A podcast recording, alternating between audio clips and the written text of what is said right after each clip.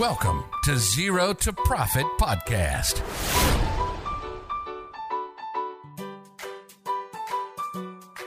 สวัสดีครับ ขอต้อนรับเข้าสู่ Zero to Profit Podcast ครับ Podcast ที่ว่าด้วยเรื่องของบัญชี ภาษีแล้วก็การเงินสำหรับเจ้าของธุรกิจนะครับผม นี่คือซีซั่น2 แล้วครับ อยู่กับผมพี่น้อมแท็กสปักน้อมครับ แล้วก็น้องนุช Zero to Profit นะครับ มาครับนุชตอนนี้ตอนที่ 9 แล้วเรื่องอะไรครับ โอ้ยตอนที่เก้าเรื่องนี้แบบน่าตื่นเต้นมากนะ เพราะว่ามันเป็นเรื่องของบัญชีสองเล่มอืมเขาทำกันยังไงใช่ค่ะพี่เออ มันจะชอบเรียกว่าบัญชี2เล่มหรือไม่ก็บัญชี2ชุดใช่ไหมอะไรแบบนี้ใช่ใช่คำถามที่หลายคนชอบถาม หรือบางคนอาจจะงง อะไรคือบัญชี2เล่มหรือบัญชี2ชุดครับนี่อะก็คืออมตอบง่าย ๆ ก็คือว่าในเอาจริง ๆ นะ ตามหลักการอะที่อืมนุชเรียนมานักบัญชีทุกคนเรียนมา ไม่เคยมีใครเรียนบัญชี ว่ามันมีสสอองงเล่เล่มมเออ แล้วก็เออเรียนบัญชีอยู่เล่มเดียวนั่นแหละ ก็คือการทำใช่บัญชีให้มันถูกต้องตามอ่าข้อมูลการค้าจริง ๆนะคะ เพื่อที่ให้งบการเงินเนี่ยมันสะท้อนความเป็นจริงนะคะ ทีนี้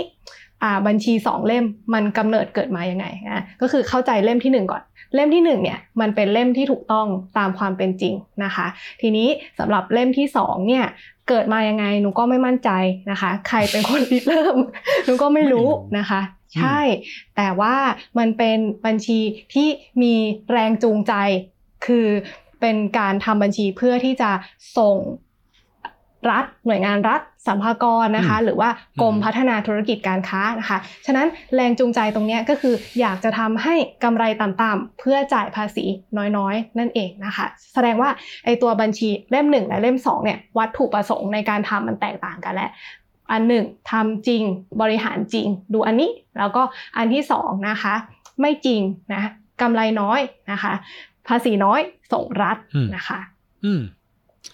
นนี้ถามกันจริงๆนะนอกสคริปต์มากเลย แต่พี่อะไม่ค่อยเชื่อเว้ยคืออันนี้ พี่ว่ามันมีสองเล่มไหมมันมีสองเล่ม แต่พี่ไม่เชื่อว่าอืมสองเล่มเนี้ยจะเป็นเล่มที่ถูกทั้งหมดเขาเออพี่ไม่เชื่อว่าสเข้าองใจเล่มนี้ทำถูกทั้งหมดแต่ว่าอะแต่ว่าก่อนจะไปเล่าเล่าต่ออย่างนี้กันเพื่อคนฟังจะได้ไม่งงฮะมันมีคนทำกันเยอะไหมแล้วมีคนทำจริง ๆ ใช่ไหมมีก็คืออมในในอดีตอะมีคนทำเยอะมากเลยนะหนูว่านะ เอออมแต่ปัจจุบันก็ไม่ได้หายไปนะอ่าใครที่ดูดูครับอืมใครที่ดูคลิปนี้อยู่นะคะ ถ้ารู้ตัวเนี่ยเอออะยกมือขึ้นนะคะ อ่าทีนี้คือเพราะว่าอะไรเพราะว่ามันมีแรงจูงใจอะตั้งแต่แบบอดีตการจนถึงปัจจุบันก็ไม่มีใครอยากจ่ายภาษีเยอะๆอะค่ะพี่ ฉะนั้นเนี่ยอืมก็เลยมีการอ่าทำบัญชีเล่มที่สองขึ้นมานะคะเพื่อที่จะแบบเหมือนมีกำไรน้อยๆนะคะ ทีเนี้ยเอ่อ ยกตัวอย่างง่ายๆ สังเกตง่าย ๆ นะ เวลาที่เราแบบอยากจะรู้ว่าใครทำบัญชีสองเล่มนะคะครับเดินไปซื้อของที่ร้านนะคะอืมถ้าเฮียบอกว่า หรือจะเอา VAT เปล่า จะเอา VAT เออก็อีกราคาหนึ่งไม่เอา VAT อืมก็อีกราคาหนึ่งนะอันนี้แน่นอนอ่าบัญชีสองเล่มนะคะ หรือครับว่าอ่าบางครั้งนะคะ จ่ายเงินค่าบริการก็ได้ม เออ เราบอกว่าเออเดี๋ยวเดี๋ยวขอหักในที่จ่ายหน่อย เพราะเราเป็นบริษัทนะคะอืมซัพพลายเออร์ก็บอกว่าเอ้ยอ้ำอ้ำอ้ำอ้ำอึ้งอึ้งจะดีเหรอครับพี่อย่างนี้เหรอเออแบบเออเอ๊ะใช่เฮ้ยต้องหักด้วยเหรอเอ้ยไม่หักด้วยอะไรอย่างเงี้ยเอองงๆชักใช่เข้าชักออกอะนิดนึงอะงงๆเอออืมไม่ให้ข้อมูล อันนี้ก็อาจจะอืมเกิดจากการที่เขาเลี่ยงรายได้นะคะ ก็ครับเป็นการทำบัญชีสองเล่มก็ได้นะคะ แล้วก็อีกตัวอย่างหนึ่งนะ เวลาที่เราไปกินข้าวร้านอาหารน่ะร้านที่แบบเหมือนบอกว่าแบบ รับเฉพาะรับเงินเฉสพาะดเงินสด เท่านั้นป้ายขึ้น เออ เออ ถ้าเป็นนั่นแหละถ้าเป็นยุคนี้จะขึ้นยังไงวะไม่รับคนละครึ่ง อ่า ก็จะมีประมาณนี้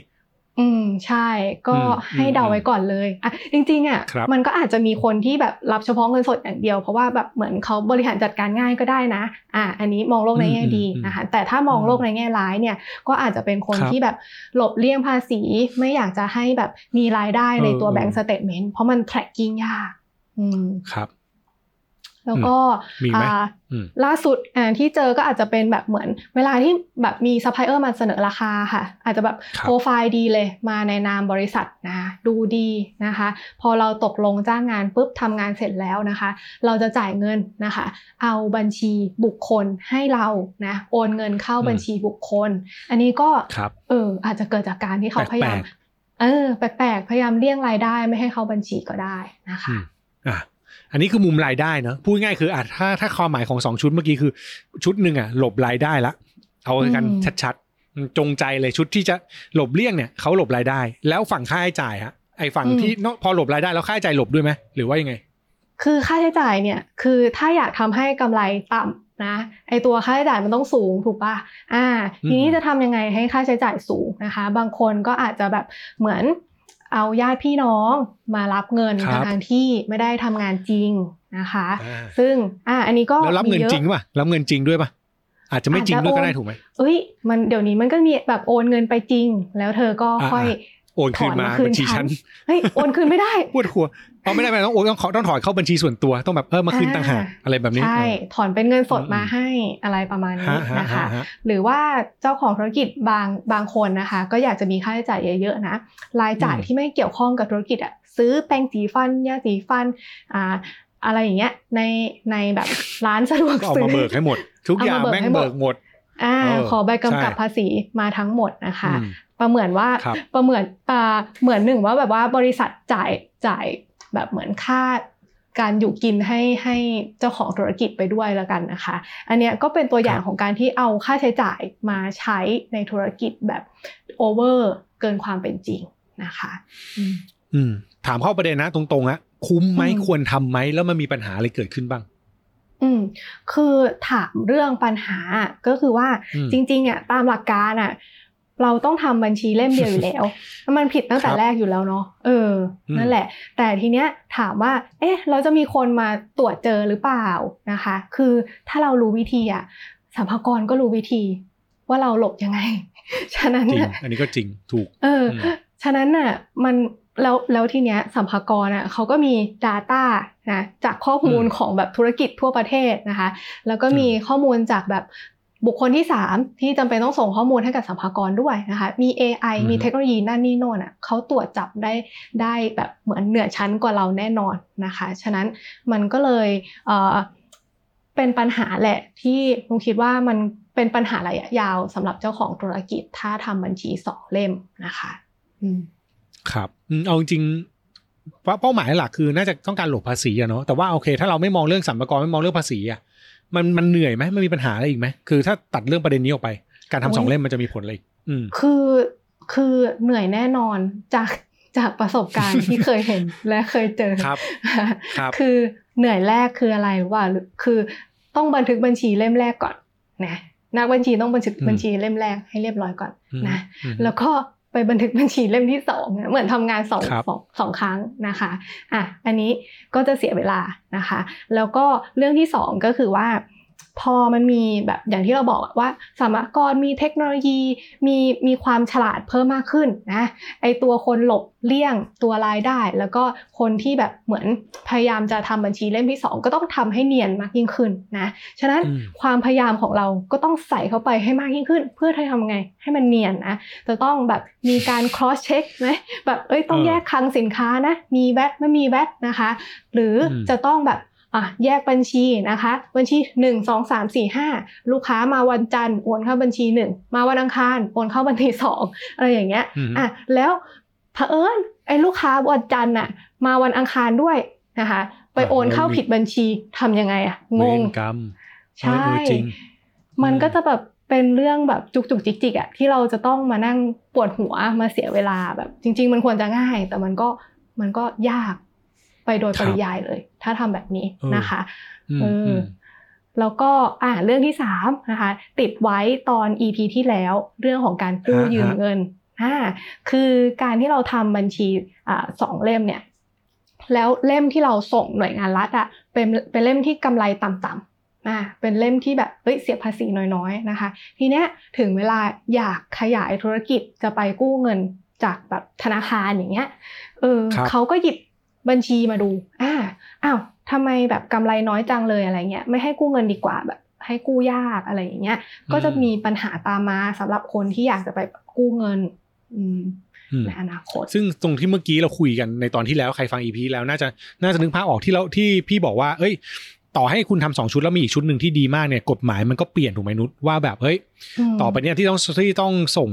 ธนาคารต้องใช้ข้อมูลจากงบการเงินที่บริษัทส่ง ให้กับรัฐก็คือพวกใช้งบชุดเดียวกับสรรพากรแล้วถูกปะใช่ถูกต้อง อืมอืมก็เป็นปัญหาต่อนะถูกไหมอย่างเงี้ย ถูกต้องใช่ เออ คือคือในเอออดีตอะ มันจะมีบัญชีครับเล่มหนึ่งคือเล่มที่ถูกอ่าแล้วก็เล่มที่สองเล่มที่ถูกที่ซ่อนไว้ อ่าโอเคอ่าใช่เล่มแล้วที่สองคือเล่มคืที่อเปิดเล่มที่ที่กำไรต่ำอ่าส่งให้รัฐนะคะแล้วก็ครับเล่มที่สามอ่าคือเล่มที่ make ขึ้นมาเพื่อมีอืมรายได้สูงสูงๆมีผลประกอบการดีเพื่อขอส่งให้เพื่อขอแบงค์ๆขอแบงก์กู้ธนาคารเออเออใช่ นั่นแหละ อันเนี้ยคือคือสิ่งที่พี่พูดไว้ตอนต้นที่เมื่อกี้พี่พี่ชวนนุชคุยแบบนอกสคริปต์เลยว่าแบบแม่งไม่มีทางทำได้เว้ยอืมคือการทำซ้ำอะอะโอเคบัญชีอะถ้าลงผิดสลับกันปั๊บมันแก้ไม่ได้เลยนะนึกออกไหมใช่มันจะไปค่ะสลับอะไรกันไงแล้วพอมันเกิดความผิดซ้ำๆอะสุดท้ายตัวเลขสามชุดเนี่ยพี่เชื่อว่ามันต่อให้มันมีสามชุดนะ หรือสองชุด ก็ไม่ชัวร์ว่าแต่ละชุดมันจะจริงหรือเปล่า เพราะมันมีความผิดพลาดพวกนี้อยู่อืมแน่ใช่ๆแล้วการทำบัญชีทั้งหมดสองครั้ง การลงทุนกับเรื่องพวกนี้บ่อย ๆ เนี่ย มันคุ้มไหมนี่คือคำถามสุดท้ายครับคือ อันนี้พูดกันแบบจริงใจกับคุณผู้ชมคุณผู้ฟังคือทำชุดเดียวดีกว่าไหมนุชคิดว่าไงฮะใช่ถูกต้องคือคือถ้าอืมถามนุชอะคือทำบัญชีสองเล่มมันไม่ใช่เรื่องง่ายนะก็คือว่าอือฮึเราอะจะต้องแบบเหมือน ระวังเรื่องระบบตรวจจับของสัมภากระนะ ระวังอืมอาจจะมีใครไปแจ้งข่าวหรือเปล่า จากบุคคลที่สามซึ่งเราไม่รู้ครับนะคะ แล้วก็ตัวเราเองก็กังวลอะเออทำสองเล่มมาสิบปีกังวลทุกปีเลยว่าแบบ เอ๊ะ จะโดนจับไหมอะไรอย่างเงี้ยอืมทำให้แบบเราอะมัวมัวแต่ไปเสียเวลาสำหรับ